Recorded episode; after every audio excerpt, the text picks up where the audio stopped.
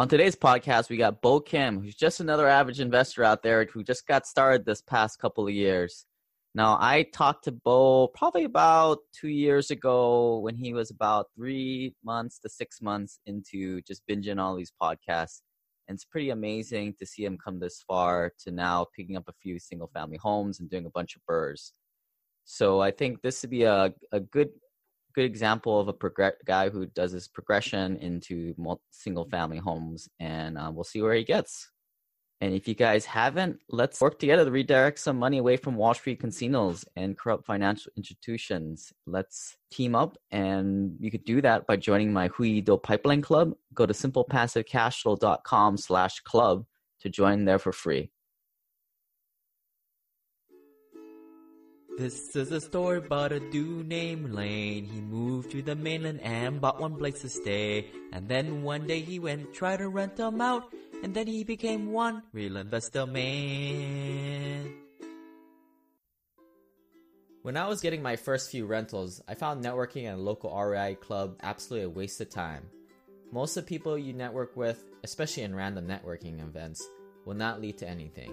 The running joke amongst sophisticated investors is that the local real estate club is the worst place for us passive investors to find peers because it's just a bunch of broke people. That's why people are seeking real estate advice to get unbroke.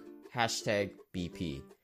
For the same reason, I am turned off by the 10x Grant Cardone followers because they are really a ninja in disguise. No income, no job, no assets. In some cases, they have a scarcity mindset motivated individual willing to step over whoever they need so they are not broke anymore. For more networking tips, go to simplepassivecashflow.com backslash people. Since 2016, I've given hundreds, almost thousands of free calls to my podcast listeners. And now you can chat with me, but you gotta join the Hui Deal Pipeline Club.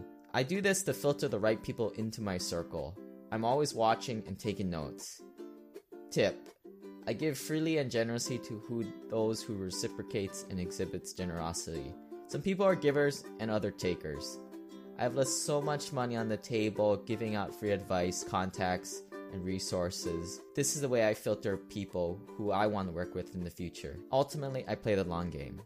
The Mastermind Journey to Simple Passive Cashflow is a platform to find like minded, curated, not broke people or jerks, and the best chance for a busy adult to meet lifelong friends, even when you have graduated from the program.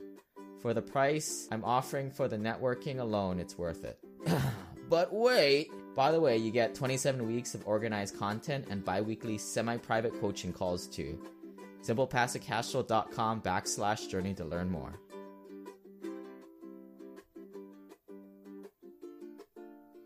Hey, Simple Passive listeners. Today I've got Bo Kim on the line. Bo and I first chatted, we connected what two, early 2018. You know, when I when I chatted with him, I thought he was a pretty unique unique cat. I definitely call him another propeller hat. Yeah, yeah, you know, we kind of kept in contact, and you've had a lot of success getting started with this six rental properties in six months. So I thought I'd bring you on, and you know, a lot of the information that you're going to get from Bo today is going to be pretty pertinent to you know getting going from zero to 30 miles an hour. You know, it's not going to be like talking to a guru and, you know, they'll, they'll tell you like these secrets from the past that don't really apply. Kind of like you buy some of these court online courses and it's like, dude, this is what like people were doing five years ago and everybody's doing it and it's not working anymore. Just a little bit more about Bo. He is in California. He's picked up these again six rentals in six months. so he's a remote investor. We'll talk about turnkey a little bit today too. His markets are Indianapolis, Kansas City, Little Rock. During the day, he is also a senior consultant for a regional CPA firm. So he's living the uh, side gig life, the double life, and mm-hmm. you know, just like a lot of you guys, hopes to create passive income to become financially free. But let's get to know you a little bit better, Bo. Maybe tell us a little bit about your the backstory. You know, how did how did you come to finally googling how to make money on the internet and our paths crossing? Yeah, I think it kind of started at a young age, actually. So, my parents, we immigrated here from South Korea when I was five years old, and we kind of settled in Orange County, California, So my parents, you know, they wanted to get good education for my brother and I. So we're kind of looking uh, for good school districts, and we naturally became renters. I noticed that we were renting from this nice Chinese lady, and every month, you know, she would come around and you know physically pick up the checks. And you know, later I realized that was to kind of keep an eye on her rental property. And every year when we re-signed the lease, uh, she would bring her son along, and her son was about the same age as I was. Um, I think I was about 10, 11 at the time. You know, it got me thinking, you know, it seems like she's teaching her son how to be a landlord. And I was wondering, you know, I was asking my dad, hey, why aren't we buying a house and renting it to other people so we can collect the checks? And I never really got a straight answer from my dad. And it was, he was like, eh, we can't afford it right now. You know, it's not for us kind of deal. So that kind of planted a seed in me where I was thinking, hey, you know, when I grow up and I have the opportunity, I want to be a landlord. I want to collect the checks. You, you, know? you know, my I had the same exact thing that happened to me. I think I was maybe about seven or eight or nine, and I asked my mom the same thing. It's like, well, what? Why don't we do that? Right? It sounds like we could make money doing this sort of yeah. activity. The idea got squashed. It's like, oh, you know, you don't want anybody to do that. You know, it's gonna they're going to screw up the house. I think we're in a little different situation. You know, immigrant, right? So you guys are renting. I'm I'm fourth generation American, so we were we had a house to live in. So I think it, we my mom was kind of coming from a place of we don't want to mess this up. By no means, you know, we're still like middle class. Mm-hmm. By no means rich, and and definitely you weren't. Was that crazy rich Asian? Yeah. but like you know both of us both our parents kind of taught us the same thing right? Like don't do that man. Yeah. Yeah so i mean that kind of planted the seed in me and then you know after i got married I got married about two and a half years ago my wife and i we bought a primary residence in orange county and it was a modest three bedroom three bath townhome. You know we didn't we only needed one of the rooms. So i was using the other room as kind of like my library kind of my home office when I from home. So the extra room, uh, we ended up actually uh, renting it out to a family member. So you know the cash flow was coming in every month like clockwork, and you know I would get a like a quick pay at the first of the month when I'm on vacation or when I'm taking a trip or out for work, and I'm realizing this is awesome. Like you know, just like what I was thinking about when I was younger this passive income i'm not having to work for it and it's coming in like clockwork. So so that really got me intrigued. So i started looking up on bigger pockets you know buying books audiobooks talking to local investors at these rei meetups and figuring out how i can buy rental properties. Just because just like in hawaii where you know housing prices are really high so a lot of people are equity rich um, here as well you know the house price for a regular uh, single family home is going to be five six hundred thousand dollars. So i needed to figure out how i can create cash flow and the answer for me was out of state rental investing. So you know once i figured that out i started finding people who are local to me that have been investing in out of state markets such as indianapolis kansas city little rock memphis and started to just pick their brain because I wasn't about to recreate the wheel. I knew people have been doing this for years and years and years. And I just wanted to pick out the best practices and kind of form my own criteria and then just run with it. Yeah. So you, you had this experience of you're like, man, this works, right? This, this, uh, this person's paying me my rent. What was the time lapse between that point to finally getting to your first REIA meeting? Essentially kind of kicking you off? I think it was about four or five months actually. So since we started renting out the property, and then it didn't dawn on me until you know month four or five. I'm like, this is great. So I went to the local REIA meetings, and then on BiggerPockets. The biggest, I guess, webinar that changed my life was uh, Brandon Turner had this introductory webinar the Q4 of 2017, you got to take action, like the 90 day challenge or something like that. So that really kicked my butt. And, you know, I was like, okay, I'm super motivated. It's a 90 day challenge. I want to get at least one property under contract by the end of 2017. So that's when I started searching for deals, talking to other people, and figuring this stuff out. What was it that finally crossed you over to the out of state investing? You know, I mean, and, and what what did you find at those REIA meetings? Was it useful? Do you still go? I don't go as much. I think it was great for me to kind of get an overview of, you know, how people are investing, what their thought process is and things like that because at the end of the day, the way people are kind of looking at cash on cash, um, the debt service coverage ratio, you know, rent to value, things like that were pretty similar. You know, I got those takeaways from the REIA meetings and the networking was also really great. I keep in touch with a couple, you know, local investors that I meet at these meetups. But in terms of out of state investing, I, I got to admit, in the beginning, there was a lot of fear because I really didn't know these cities. I have never been to Indianapolis. I've actually been to Kansas City when I was younger, but I had no idea what these markets were like, you know, what the demographics were like, things like that. So there was a lot of fear in the beginning, but I talked to a couple different investors who helped me overcome those fears. And as we bounce ideas off of each other, and the more that we talk, it kind of helped dispel dispel some of those myths and those fears that I had and transition that into okay, now I'm ready to take action. The most important advice I got was actually to fly over to those markets. And I was coming kind of coming from a scarcity mindset where I didn't want to spend money to fly over there. I'm like, the internet is updated these days where I can just do a Google view search and look at the home, or I could go to Neighborhood Scout, go to Trulia, Zillow, all that stuff. But once I actually flew out to the markets, it was very different. What I consider a B class in Orange County was very different from a B class in Indianapolis or Kansas City.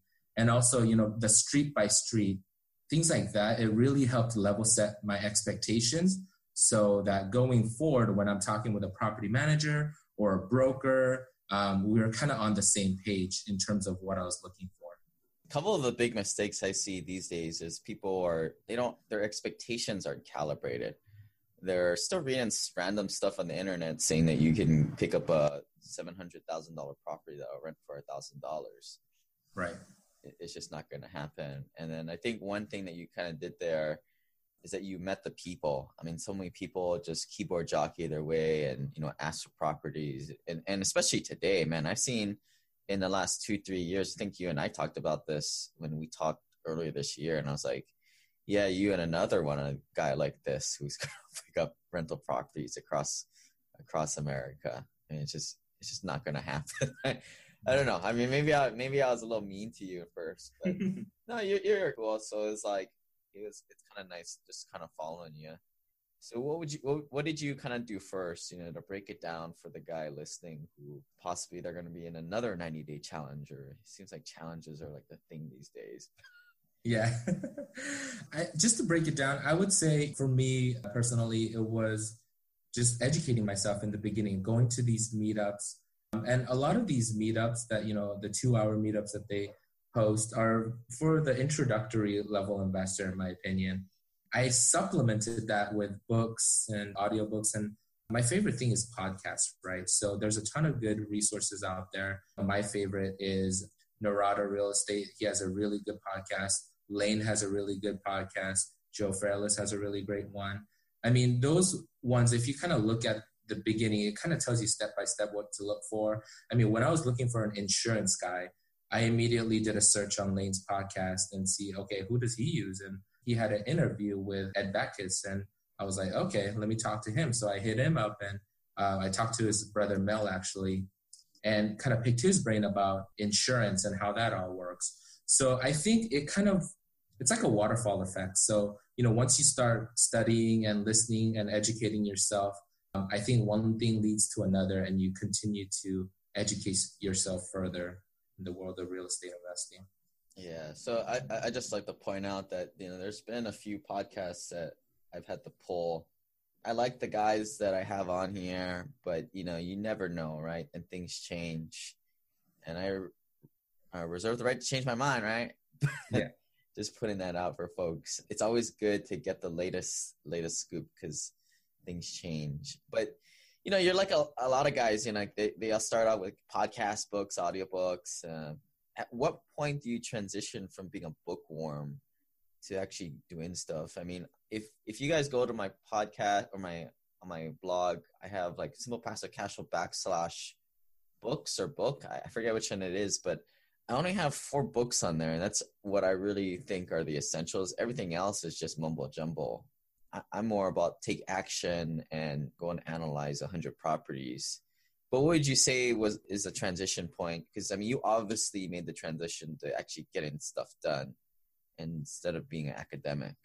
Um, I would actually say that transition was relatively short. So, like last November, I started kind of researching real estate investing, and then I would say a couple weeks later, because I remember around Thanksgiving time, I hit up pretty much like 30 different people that included turnkey providers, that included brokers, property managers, and other investors and wholesalers in the different markets. So it kind of went from, okay, educating myself on real estate investing. Then I went to out of state, how to be successful out of state, and then choosing the out of state market. So I landed on Kansas City, Indianapolis, and Little Rock, although I did study Memphis for a long time. And then it went to hitting up all of the turnkey providers and agents, brokers, wholesalers, because I needed to know the players in the market and see if I was comfortable working with them. So I think I shared this list with you. I, had a massive spreadsheet with about 40 different people that I was trying to talk with. And I know you've kind of added a couple referrals to that list. And what I did was, you know, I talked to all of them, you know, just get a feel. Once you have a 30 minute conversation with them, I feel like you kind of have a good feeling of who this person is and if they're really listening to you because I would talk to wholesalers and brokers sometimes and kind of let them know what I'm looking for. And they would send you properties that are totally out of what I'm looking for constantly and say, hey, we got just the deal for you. And I don't know if, you know, they're just trying to release things in their pipeline, but I'm like, this guy's probably not listening to me because I was very specific in Indianapolis. Hey, these are the properties that I want, but I'm getting properties from all over the county. So, I mean, things like that, and you kind of naturally scratch them off your list, or if there's like any red flags. The thing with property managers that I realized was that when you ask them questions, right, uh, they give you all of the right answers and they give you all the answers that you really want to hear. So it's really hard to kind of separate the good ones and the bad ones. The way that I kind of came over that was, you know, when I flew over there, I actually met them in person. And I also had, you know, a couple different investors who I really trust kind of really vouch for them. And then I got one property with them. It went fantastic. And then I got two and three with them, and it's just been awesome. So that's another way I took action and kind of funneled through all of the different providers. Yeah, a couple of thoughts that come to mind for if you put yourself in the shoes of a of a rehabber or turnkey provider. I mean, you're just having tons and tons of more turnkey buyers show up like Bo, and there will be more in the in the coming years. And that's kind of why they're just Bo's just kind of a number until he buys one, and that's just what you have to understand also everybody has their list of providers number one i wouldn't really ask for that i mean i used to have a list bo's got a list but it's outdated already. I'm trying to resurrect one and trying to recreate one because you know i've got this platform and people are always asking. But here's the thing right? Like the one key thing that bo did was that he went out he met the people he built a relationship. So you may have someone may be on your list but you have a totally different interaction with them. So you know these guys out there they're saying this this guy is better than this guy. Well, you never know what's really happening, right? I mean, they, they might have a good, really good working relationship between the two, and you're just another number. The reason why they get such a good relationship is quite possibly you would get the, such a horrible one. So just saying, keep that in mind as you guys move forward yeah, one one good thing I think, Bo, that you did well is you know you met mentors down the line. Maybe talk a little bit about that, how you got in contact with people, and you know tell the folks how do you not become an asshole, and you know just not be another. I got this question. I got this question. Tell me about this. Tell me about that. Yeah, um, that's a great feedback because I think when I first had the call with you, you kind of mentioned that, right? Be be make sure, you know, when you're starting out, put yourself in the other person's shoe, you know, because the real estate experienced investor doesn't really need another newbie like me to ask him a bunch of questions and take away his time, you know, when he's trying to look for deals and get things done, right? So I kind of kept that in the back of my head when I was reaching out to various folks. A majority of them actually surprised me because they were willing to take the time and kind of share their knowledge. There were a couple of different guys that I reached out to in the Hui group, the pipeline, and you know, I just hit them up on Facebook or you know, sent them an email or whatnot, and we just started to talk and you know, build a relationship that way. And then there was another guy that I just found his website through Bigger Pockets. I reached out to him. He's you know been my biggest mentor, my biggest influence. Um, he invests in Indianapolis and Alabama. And he's really helped me, you know, analyze my deals, bounce ideas off of each other. And I was thinking, okay, he's given me so much value. What can I do for him in return? So a lot of the things that I feel like I'm good at is researching, calling different people. Like I mentioned before, I had the laundry list of brokers, wholesalers, other vendors. So I personally, quote unquote, vetted him. You know, I was like, hey, I'll pass this along to my mentor in case he needs a roofing guy, in case he needs an HVAC guy or whatever. And then also, you know, you're always looking for good lenders with good rates, or if you're trying to get a HELOC or whatnot, you know, I probably called like 20 different banks. I kind of had that list, and he told me he was looking to get a HELOC on one of his rental properties. So I shared that list to him. And things like that where I feel like I can also add value and kind of what I have is more hustle at this moment, right? I don't have the knowledge that a mentor might have. So, you know, what kind of hustle can I provide to share that experience with him as well? And, you know, one story that I'd like to add is this was with another person, but when I was flying over to Kansas City, um, I had different meetings set up, but I had one day where I was kind of, it was open and I was going to drive around the neighborhood, kind of see the different areas. And I reached out to a couple investors who are in Kansas City and I just asked them, hey, I'm heading over to Kansas City. Is there any areas that you might want me to check out? And a couple of them actually reached back out to me. I think three of them asked me, hey, do you mind just swinging by my property and maybe taking some pictures of the outside, things like that? So I was like, sure. So I drove by those neighborhoods, took some pictures. One of the properties was actually this investor was a hard money lender. So he was lending money to a out of state local Kansas City investor and he wanted to understand, you know, what the progress is like. Is the rehab actually being done, whatnot? And I actually went there and I was taking pictures and there was nobody. It was supposed to be being rehabbed right now. There was nobody. There was just a lot of you know, materials in the back, inside. It was kind of down to the studs and there was like nobody there. So and I took some pictures for him. I was relaying that information over. And then the neighbor from the next door came over and said, Hey, what are you doing? Why are you taking pictures? So, you know, I thought she was spooked out because, you know, this random Asian guy just taking pictures of her neighbor's home. And she was actually saying, Hey, do you want to buy my house? And she was asking, Hey, come take pictures of my house. So I took pictures of her house it's a duplex in a really nice historical area where homes go for $300,000. And, you know, I was just chatting it up with her. It seems like she was retired and she kind of wanted the money to go, you know, do her uh, retiree things. And I was like, so how much would you want for it? And she said 180,000. So I said, okay, that, that could kind of leave some room because overall the house was in pretty good shape. And then the husband came along and he's like, oh, no, no, no, she, she doesn't know what she's talking about. It's 220,000 actually. So uh, I got all that information. I kind of relayed that to the investor friend who wanted the pictures, and I didn't follow up with him to see if he took the deal or not, or if he reached out. But you know, that was just another experience where you know he was super thankful that not only did I take pictures for him, but I actually got him another lead. Where if it's going to appraise for three hundred thousand, purchase price is one hundred eighty, it kind of leaves a lot of wiggle room for a rehab and maybe a cash out or whatnot. So that also kind of sparked an idea in me. Okay, so how can I continue to provide these values so that people would like to work together with me and it's a mutually beneficial relationship. So I really try to keep that in mind. You, you just come across as not like, you know, there's quid pro quo guys out there and you it's it's hard to tell at first, but you can kind of tell at the end. But you're definitely not one of those guys.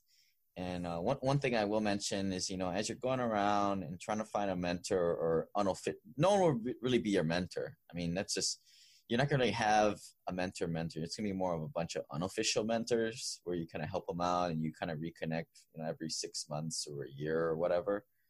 But whatever you do, don't just say, "Hey, how do I help you, man?" Like, "Hey, Bo, how can I help you?"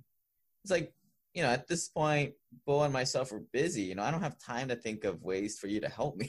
you know, you got to figure out some way, like how Bo did, to add value to people that they don't even know, and go out and do it and say, "Hey, I did this. Can I do anything more?" You know, and then then let the ideas flow. Because, I mean, it drives me crazy. It's like, how can I add value to you, Bo? You know, like. no, you're right, and. uh just to add to that, I, I do have a bunch of unofficial mentors, and I would like to add, I think also you, you kind of got to see if there's a good natural fit. I mean, you can't really force the relationship, right? Like Lane just said, you can't be like, hey, how can I help you? You talk to them and see if there's a good fit and you guys kind of share the common goals and outlook in life in general. And also, Lane and I talk about this is like, hey, would I really want to hang out with this person? You know, is it is somebody that I, I would want to work together with. And not just because this mentor is successful or has a bunch of rental properties or has a lot of money. It's like, hey, would I really want to hang out with this guy? I, I think is my personal criteria that I also look for. And also, there have been people who are like, hey, Bo, you know, I want to help you out or I want to teach you and whatnot. But it kind of turned out like they wanted to sell me something instead. They, they were a marketer who didn't really disclose that information and they were trying to get a bunch of referral fees or also you know there are people who are like hey reach out to me anytime and then i reach out to them and crickets for like days and sometimes they don't even respond at all. Whether it be lane or i have a guy in indianapolis that i talk to a lot who invests in indianapolis and lane's friend uh, there's another guy that i talked to in kansas city and he's been tremendous help for me as well. And you know, these guys, I know they're super busy, but we've just built a relationship and I know that these guys are going to respond in a day or two and provide feedback. And if they ever need my help, I know that I'm going to do my best effort to respond as quickly as I can. So it's been a really good, you know, relationship with these mentors and unofficial mentors. And I'd also like to say, like Lane mentioned earlier, if there are people these gurus who are, who are talking about their deals from five, seven, ten years ago, it's it's probably a different market now. So just be careful for the newbies out there who you take the information from, because I think you want to you want it to be really relevant to where you're investing and the types of deals that you're trying to do, whether it be you know one to four units or multifamily or Airbnb or whatever. So just be careful where you get that information from. Yeah. So are you talking about Brad there in KC? Yeah, yeah, yeah. I, I, wasn't sure if he wanted to be named. So well, well, he. I mean, he's kind of come out of the uh, the shadows here because he's, he's. If you guys go to Simple Passive Cash Flow backslash lending, me and my buddy Brad, we're kind of teaming up, doing pretty okay. things in KC. So I mean, that that's how I wanted to make this thing. Like this club and the website was all about connecting with the right people. You know, meeting up with people like Bo you know, we just kind of keep the relationship going and Bo will do his his thing, my other buddy Brad will do his thing, and then we kind of team up later. Yeah. Something bigger. And you know, it, it starts when you kind of knew and you build the relationships in the beginning. I'm kind of like I mean, everybody kind of listens to the podcast, so that's kind of my big branding thing or marketing thing, I guess. But you know, a lot of people are doing good things, and you know, I kind of trying to hang out with good people so let's get get into some tips here to you know, so because you're going right now, you're you're kind of past the whole turnkey thing, right? Kind of graduated to doing the more BRRRR strategy in uh, in KC, Indy, and Little Rock because you're kind of you ran out of money, right? Yeah. so you know, I, have been d- using different strategies. Uh, my first couple, I had saved money saved up, and then I got creative, got a 401k loan on one of these and used that to BRRRR property. I've also used the HELOC to BRRRR property. And I realized, hey, you know, as long as I can find these deals at 70 cents, 75 cents on the dollar, refinance out, then I'll be able to recycle my money and have that velocity in terms of growing my portfolio. So I've been slowly transitioning into BRRRRs. But, you know, just to caveat that, you know, a lot of my friends and like the uh, newbie investors will hit me up and say, hey, uh, is BRRRR the only way? Should I go straight into BRRRR? And I would say, not necessarily, because there's a lot of risk that you're taking by doing the acquisition and the rehab. There's a lot of unknowns um, when you're doing a BRRRR. So it can be very lucrative and, you know, it's, it might save you more money in terms of buying straight turnkey where your down payment is kind of stuck in there. But I would say the risk, a lot of the risk shifts to the investor. So you want to be very careful and make sure that you have a trusting team in place before you venture down that path. And also from a turnkey perspective, I know this is the pitch a lot of turnkeys make, but it's true. You know, if you're replacing a HVAC and a roof and doing all of the rehabs that, in my definition, a turnkey should do, then you, if you with a 20% down payment, you're probably getting that $5,000 HVAC for $1,000 because it's financed. Uh, in terms of if you're trying to make the repairs yourself after you purchase, it's going to be that full $5,000. But granted, you're the goal is to refi out. But there's a lot of nuances in there versus a turnkey and a BRRRR. And I wouldn't necessarily say go straight BRRRR for that newbie investor. You might get burned. Yeah, yeah, and, and and it's kind of like people are like they buy fixer upper, and I'm like, no, no, that's like the worst thing you can do because yeah. you're fi- you're not financing, like you said, that HVAC costs. You're kind of buying it all. But uh, I think the big thing for the BRRRR strategy is that you've got your contractors, you got multiple of them because, man, these guys they just they get thrown in jail, they they get behind on their payments, they go belly up, and it's pretty common. It's a thing. So you, you just have to have multiple of one. It's there's actually a Facebook group of like bad contractors, and like every couple days, it's like a wanted poster. It's like don't work with this guy. He ran off with my money. Like don't work with that guy. It's it's crazy. Yeah, yeah, and that's why they call them contractors, right? No, bad oh. joke, but and also consultants. senior senior consultant. senior consultant all right so anyway so what does it take to make one cup of coffee what are the stories contained in a single cup who is this handsome man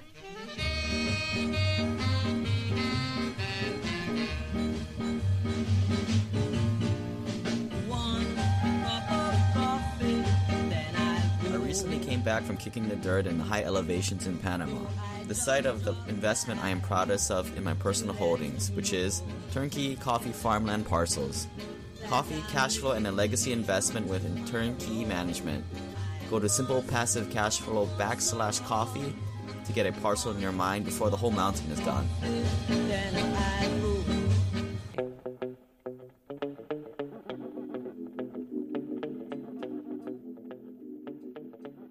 You know, you got these these turnkey providers out there. I think I I forgot to mention that you know if, if a turnkey provider is pretty good, if they're smart, they're not working with turnkey investors. And I think I mentioned that to Bo. was like you gotta you gotta cool it down a little bit, buddy, because these guys are gonna be like, oh my goodness, this kid is gonna be such a pain in the butt to work with. We're gonna get to inspection, and he's gonna like have a spreadsheet on like all the things he wants us to fix. Screw this guy, right? because it makes more sense for these good turnkey providers to just flip the property and go to retail these days. I mean, it's a seller's market. That's what you have to keep in mind. So when you're working with a turn- turnkey provider, in my opinion, you're kind of working with the B team already, or someone who just haven't haven't figured it out. it kind of goes double when you're you're doing the burst strategy on your own remotely, because I mean everybody's doing it locally. So yeah. just just kind of know that going in. But I mean, I think the real real reason you're doing it is because you're low low on funds. I mean, eh, you're you're in the strange net worth area where you don't have quite enough money to go in as a passive investor and kind of just do nothing and and do those deals but you know you're you know a little bit more than an average turnkey buyer so you just i think i mentioned this you just got to keep grinding it out for a few more years like this yeah yeah, I'm, I'm weird. I'm in that weird uh, limbo zone. So you know, I'm I'm always thinking, uh, and you mentioned this before, like what's the highest and best use of my time, and you know, what can I do to keep grinding and pushing this, you know, agenda of financial freedom? So for me, it was like, hey, you know, if I can connect with a team out of state and do these BRRRRs, then I'll be able to at least continue to build my portfolio out that way. So let's go get into some of the tricks and the, the habits that we got here since kind of in the trenches at, at some point. Yeah. everybody talks about routines and you know trying to keep these people accountable from out of state. You know, what are some of the ways that you kind of do that? So just a little background.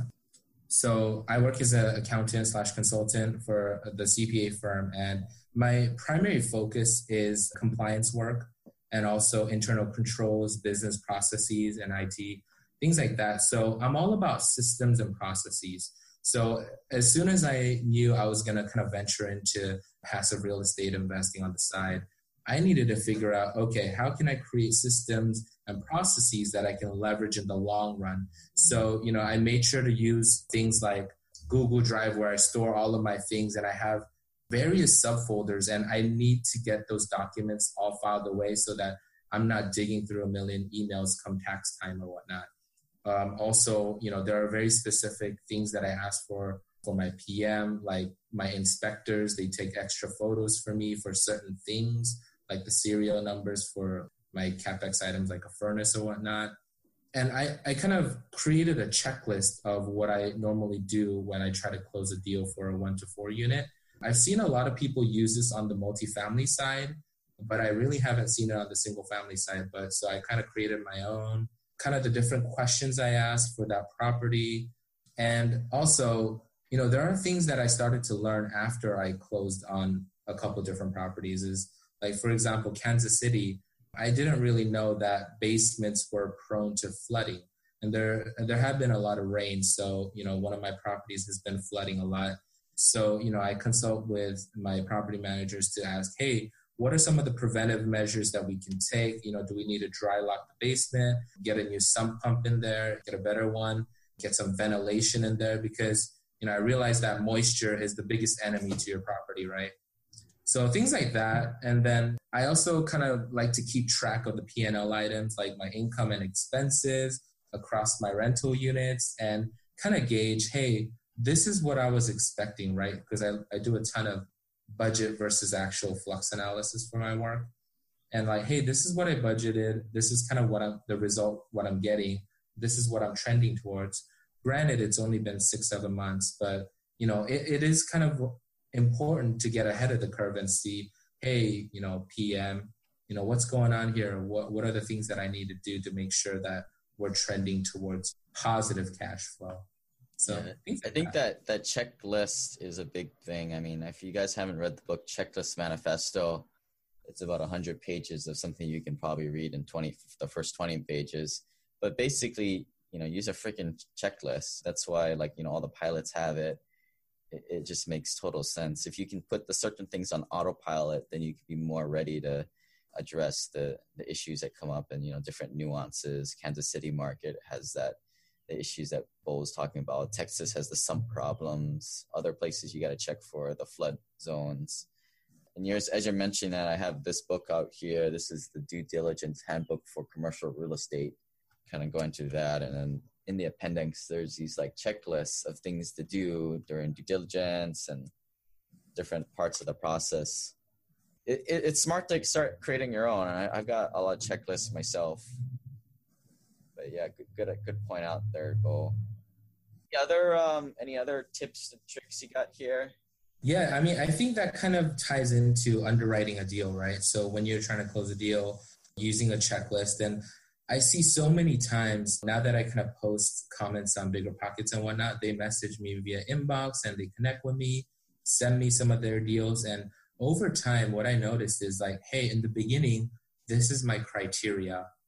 And then you know a month later two months later because it's such a seller's market they're going to start deviate, deviating from that criteria. If they were looking for you know above $900 in rent seven seventy thousand dollars for a property or something like that and they're like oh i still want the $70000 property but the rents are going to be about 750 but you know i want to buy a house so i'm going to just go for it. And i think you need to really take a step back and have a valid reason from why you're deciding to deviate from your initial criteria because if you're just on the hunt and you're just trying to add more doors to your portfolio it could really get you into some trouble. So you want to be very sure that you're you know you're doing it for a specific reason.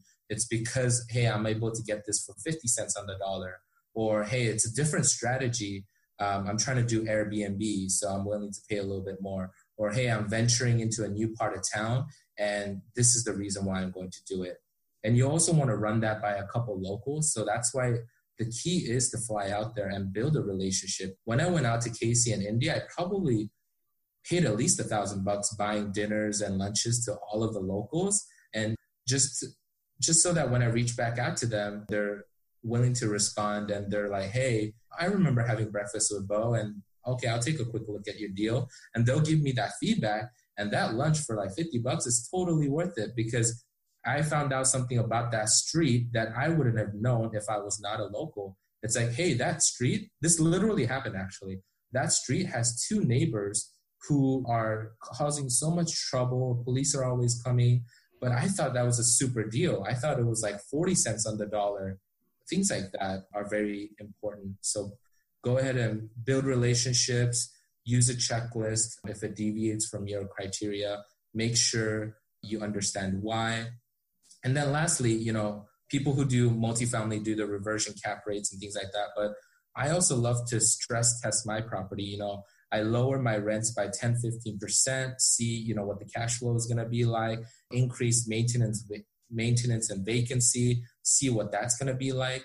You know, it kind of goes back to my job in risk management. I'm thinking, what could go wrong, right? And you have to think about those scenarios. You can't just be like, oh, the pro forma looks good. And my own pro forma, I tested it and it looks good. But you really want to stress test it when really the poop hits the fan. Yeah, yeah. And, and if you guys haven't grabbed my analyzer, I think the URL simple passive backslash analyzer, or it's at it's at the main turnkey page, simple backslash turnkey, where I try and throw up all the information I have up on there. But it's a spreadsheet, and it kind of shows all the the rules of thumb and guidelines for all the extra expenses that you need to account for in your your underwriting, and that's exactly what Bo's kind of talking about here when we had, I think we had a good discussion about this. You know, what what happens in a recession, right? I mean, different places, A A class does something different than the B class and C class. They'll, they'll have their different nuances, and it's all theory, right? Nobody really knows what's going to happen, but by stress testing the rents, increasing the the maintenance and vacancy, you can kind of see how how strong your investment is. So let's let's kind of wrap things up, Bo. What's kind of you got a new guy listening. He's gonna go to simple passive cash flow backslash turnkey, read that stuff. But then he's filled his mind with all this great wisdom. Then you know, what would be your advice to a scared newbie getting started with buy and hold investments out of state? Something where they can't feel it or touch it. Yeah, I mean, you know, I had the same issue when I was just starting up. There's that fear, right? I think the way to overcome that fear is just to really educate yourself and get comfort. You know, you're not going to fully get rid of that fear, but you're going to get comfort enough to kind of step over that fear. And, you know, I like to share a favorite quote of mine that says, It's not what you don't know that gets you into trouble, but what you think you know that just ain't so, right? You know, the way that I imp- interpreted this quote is that I don't know if you've ever played the game telephone and there's people, you know, relaying information to the next person, to the next person. By the time it gets to the last person, it, it could be distorted and it's not the, you know, original intended message. So sometimes, you know, I hear investors who are saying the sky is falling, the sky is falling. And I know a lot of people who thought, you know, 2015 was the peak or 2016 was the peak they really don't know. You know, nobody has a crystal ball. So you want to make sure you do you do enough due diligence. You talk to many different investors. You get multiple viewpoints. You fly out to the market. You do your stress test. I know it's a lot of work, but it's going to help you in the long run. And once you do that, you should be comfortable enough to make that jump into real estate investing. Because at the end of the day, you've already made your decision. You know that this is what you want. This is the way to creating that passive cash flow getting out of the rat race. So you just need to make sure you kick yourself in the butt, do your due diligence, don't overlook that stuff, and then take massive action. 10 exit. yeah, and I think I think what you're mentioning there is like, you know, the four stages of learning. You know, the first stage is you don't know what you don't know. And man, I talk to a lot of people like that and I kind of scratch my head. But you don't until you get to a point of stage two where you at least know that you don't know Jack. I think that's a, a point where you can kind of move forward. I feel like, you know, right now, Bo, you're kind of in that stage three where you're consciously you you're, you're moving forward, you're doing things. Stage four is, you know, kind of that that area where it sort of becomes unconscious to you. Of course, the cool thing about this, the four stages of learning is that you eventually become a mentor and kind of pay it forward to. That's kind of that fifth stage that nobody talks about. But what's next for you, man? Like once you uh, you're gonna get what five rentals, ten rentals. What are you gonna do after that? Uh, you know, I, I, think I'm to continue to kind of build my portfolio out in those markets, you know, Kansas City, Indy, and Little Rock. And my biggest passion in life is to really help other people. And I'm not just saying this, is I really find joy. I think it's one of my love languages. You know, when I serve my wife and serve my family, I do things for them. I really find joy. So, um, you know, acts of service, right? Access service, exactly. So, you know, from the same standpoint, you know, I want to pay it forward. There was guys like Brad Lane and, you know, my Indy mentor who just really helped me. You know, I didn't really give that much value, if any, to them. And they were just willing to kind of, you know, provide that guidance for me. So I've had tons of people on BiggerPockets hit me up, you know, just email me. So I realized, hey, I'm kind of saying the same things over and over. So I decided to create a blog. It's uh, biggercashflow.com. And, you know, I kind of share my nuggets of information there. And, you know, if people reach out, I talk to them. And ultimately, I want to just help you know other investors who are starting out and my friends and family that's my why right because i ask a lot of my friends you know what they would be doing if money was not an issue this is a discussion i have with some of my coworkers and some of my family and a lot, i get a lot of blank stares because they haven't really thought about it right? like they're like yeah. Yeah they're like what? Yeah. What? Money's not an issue? And uh, you know once they've let that question sink in and they really think about it they're like oh you know what? Like my passion is to be a DJ or, you know, I actually want to be a sports commentator or, you know, I want to be a travel blogger. I want to build homes for the homeless. These are very purpose driven uh, things. And it makes me realize, hey, but we're stuck in this rat race that doesn't allow us to look at the side. We're just kind of got our blinders on. We're headed towards that goal that Wall Street is telling us, hey, put money away in your 401k and IRA, and then we got your back in 40 years you can tap into that and you know that's just a blatant lie i've actually worked for a financial services company so i know the, a lot of the fees that are inside these mutual funds and things like that. And you know for me personally um, i want to help them realize that hey there are things that we can do. There are steps that we can take right now to contribute to our future. And we don't have to live the life that was told to us by previous generations.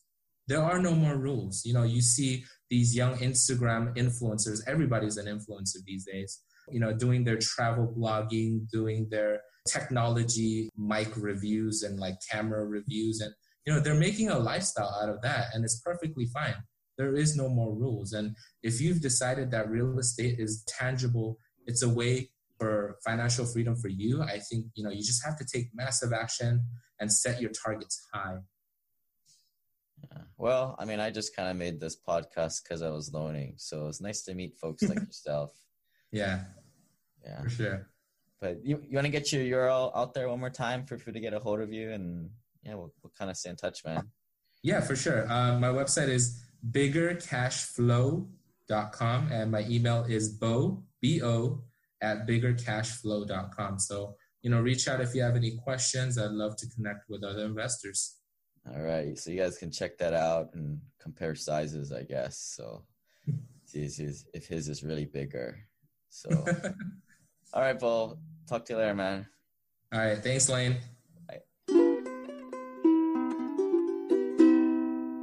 This website offers very general information concerning real estate for investment purposes. Every investor situation is unique. Always seek the services of licensed third party appraisers and inspectors to verify the value and condition of any property you intend to purchase. Use the services of professional title and escrow companies and licensed tax, investment, and or legal advisor before relying on any information contained herein. Information is not guaranteed as in every investment there is risk. The content found here is just my opinion and things change and I reserve the right to change my mind. Above all else, do your own analysis and think for yourself because in the end, you are the only person who is going to look out for your best interests.